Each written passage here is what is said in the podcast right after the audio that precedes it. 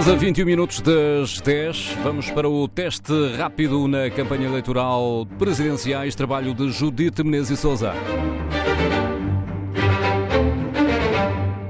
Viva, este é o teste rápido. Tiramos todos os dias a temperatura à campanha presidencial, que ontem arrancou oficialmente, mas com apenas quatro candidatos na rua. Foi ontem também que ficámos a saber que o voto antecipado vai ser alargado. Poderão fazê-lo em qualquer município do país, nos 308 municípios do continente e das regiões autónomas dos Açores e da Madeira. Fixe esta data, 17 de janeiro é o dia em que se pode votar em qualquer parte do país, desde que se inscreva para este voto antecipado. Vai também ser possível votar sem sair dos lares e vai haver menos eleitores por mesa de voto para evitar ajuntamentos. Bom dia, Pedro Adão e Silva. Estas medidas podem ajudar a perder o medo de sair de casa para ir votar? Sim, mas provavelmente não o suficiente. Mas são medidas interessantes eh, às quais acrescentaria a possibilidade de votar antecipadamente antecipadamente em todos os conselhos, eh, que é uma inovação eh, profunda naquilo que tem sido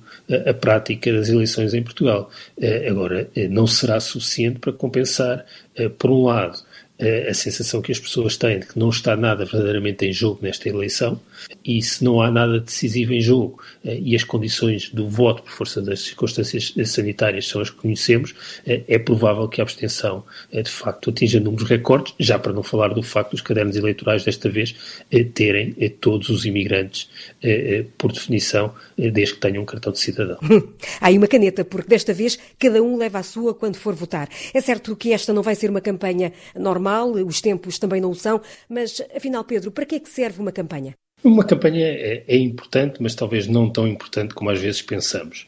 Uh, os estudos pós-eleitorais que existem em Portugal sobre eleições anteriores, essencialmente eleições legislativas, dão conta de que cerca de 80% das pessoas já decidiram o voto antes do início da campanha.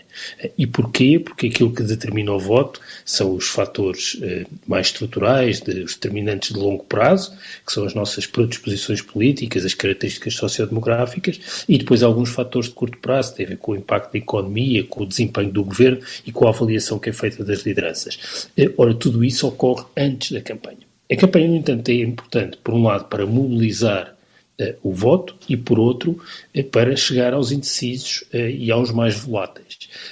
ora, nós vamos ter uma campanha muito distinta de todas as que conhecemos até agora e se torna aqui incerto e uma incógnita o que se vai passar, porque a campanha, no essencial, serve também para cortar todos os mecanismos de intermediação entre os cidadãos e a esfera política. Há uma maior proximidade, as pessoas estão mais atentas à política durante estas semanas eh, do que é normal, até porque o ciclo eh, noticioso é muito marcado pelas campanhas eleitorais. Uhum. Vai haver menos eh, caravanas pelo país. Ontem só quatro candidatos estiveram visíveis. No Porto, a CDU, em contrarrelógio para uma da tarde, hora de recolhimento, encheu um terço do Coliseu, era a capacidade máxima permitida nestes tempos de pandemia.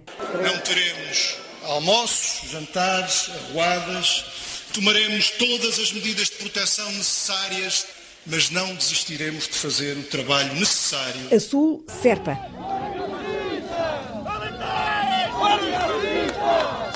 O candidato André Ventura, que já tinha sido recebido com protestos no Chiado em Lisboa, foi ali confrontado em Serpa com as críticas de cerca de 40 elementos da comunidade cigana. De manhã e tarde, a resposta de André Ventura foi a mesma: vão trabalhar. Depois, já em cima do discurso do candidato, eh, quando ele já estava no palco, surgiu a imagem de um esqueleto atrás de André Ventura. A campanha do Chega já falou em boicote. Pedro Adão e Silva, os debates mostraram pela primeira vez eh, um um candidato, André Ventura, que subverteu as regras daquilo que conhecemos como um debate civilizado. Depois daquele choque inicial com o debate eh, com João Ferreira, eh, notou-se que os outros candidatos já iam com a tática preparada para tentar eh, desconstruir o candidato André Ventura. Quem é que, na tua leitura, conseguiu um melhor resultado? Bom, do, do, ponto de vista uh, daquilo que é o elemento de enorme novidade nestas eleições, que é termos um candidato que questiona a própria natureza do regime e os próprios poderes do Presidente da República, que é André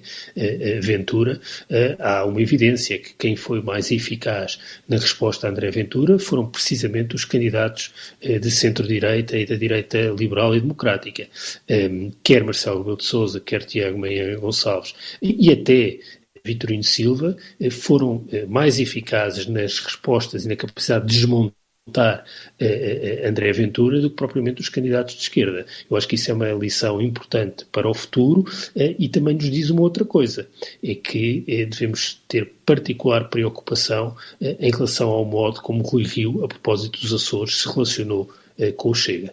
Acho que essas são duas lições importantes destes 21 debates que já decorreram, a um 22 segundo eh, amanhã. Sim, e antes desse debate, amanhã à noite, na RTP, Pedro, ainda vamos a tempo de fazer um teste rápido ao frente a frente entre Marcelo Rebelo de Sousa e Ana Gomes. Em pelo menos três momentos, Ana Gomes tentou marcar pontos frente a Marcelo, mas o adversário vinha preparado para contra-atacar. Momento 1, um, o Chega. Era essencial que o Presidente da República, no caso concreto, o professor Marcelo Rebelo de Sousa não tivesse permitido esta normalização. Chega. A posição da senhora embaixadora é proibir fazer cortão sanitário. Ela própria disse.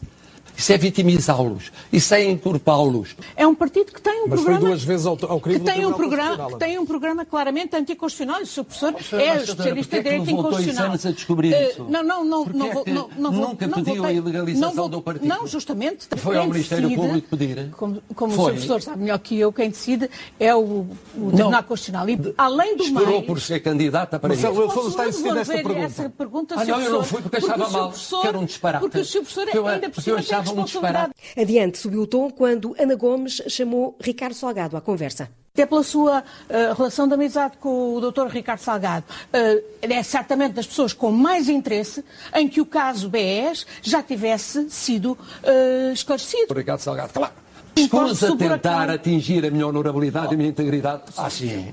Nenhum interesse em que realmente fosse é apurado. A minha resposta é esta. Condenado três vezes e acusado, no caso BES, com o Presidente da República, que era suposto começou. ter um interesse em facilitar-lhe a vida. E pelo meio ainda a tentativa de Ana Gomes de recuperar votos aos socialistas que estão com Marcelo. E não oscilar entre, às vezes, parecer uh, que se quer eh, ser o pai do Primeiro-Ministro ou, ou outras vezes tirar o tapete ou até assumir, digamos, os louros da ação governativa.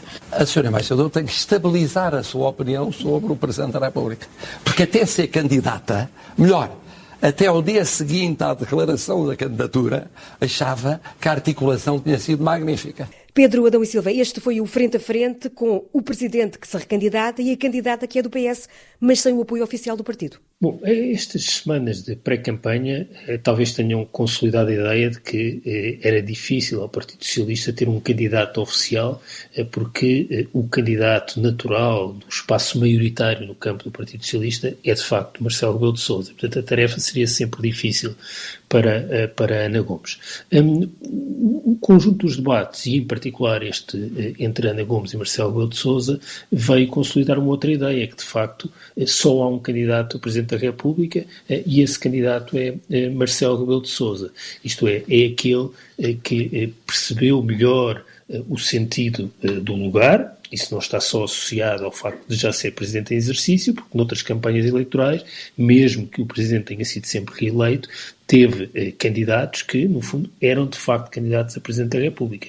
Eh, não me parece que Ana Gomes tenha um perfil presidencial. É alguém com grandes qualidades e com grandes virtualidades, enquanto protagonista de causas, mas não propriamente eh, alguém que pode ser Presidente da República. Eu acho que isso foi particularmente visível eh, eh, no debate, eh, onde Marcelo Rebelo de não se limitou a marcar presença, mas pelo contrário foi bastante afirmativo e para utilizar um critério de análise com o qual eu não simpatizo muito, que é o do vencedor e do vencido em debates eh, entre candidatos a cargos políticos, mas eh, se quisermos utilizar esse critério, acho que Marcelo Rebelo de Sousa venceu eh, com clareza o debate. Marcelo Rebelo de Sousa e Ana Gomes deixaram ontem em branco a agenda de campanha. Hoje a candidata já deve aparecer, o mesmo para Tiago Meia Gonçalves, em Lisboa, esta tarde, ao lado do líder João Coutinho de Figueiredo. Já Vitorino Silva voltou ontem à noite às Pedras, num serão em Leiria, de apelo à diversidade. Marisa Matias esteve durante o dia com antigas trabalhadoras da Triunfo, triunfo que diz Marcelo Rebelo de Sousa não quis receber. Depois, à noite, no Cinema São Jorge, em Lisboa, teve um comício virtual com cerca de 400 pessoas atrás dela, no ecrã. A sala, por razões de saúde, estava quase vazia, mas lá esteve a coordenadora do Bloco de Esquerda, Catarina Martins, que quer que Marisa seja um desbloqueador dos entendimentos à esquerda. A candidata já disse que assume esse peso. Eu quero contribuir decisivamente para que Marcelo Rebelo de Sousa perceba que há uma enorme força popular que vai conseguir impor leis laborais que nos respeitem. Pedro Adão e Silva, Marisa Matias é das poucas candidatas já com campanha fixada e três iniciativas por dia. A falta deste contacto direto na rua vai trazer dificuldades acrescidas, sobretudo para esta campanha. Bom, se olharmos para outras eleições, Marisa Matias é alguém que tem grande empatia nos contactos de rua, nas ações populares eh, e, e nesta vez não terá essa oportunidade. Isso é, é mais preocupante ainda porque o conjunto dos debates, se há alguém a quem os debates correram mal, é, é Marisa Matias.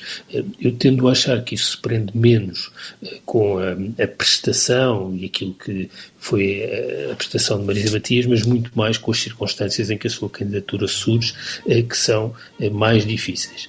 Mais difíceis por força de algum embaraço que a candidata do Bloco de Esquerda tem para explicar o posicionamento do partido face à governação. Pedro Adão e Silva foi a voz de análise de campanha neste teste rápido. Amanhã, Pedro Marcos Lopes. Este teste rápido fica disponível em podcast e em tsf.pt. Mais logo, depois das seis, voltamos com as coordenadas da campanha. É o GPS Belém, também no trabalho de Judite Menezes e Souza na tarde da TSF, mais logo então a seguir às seis.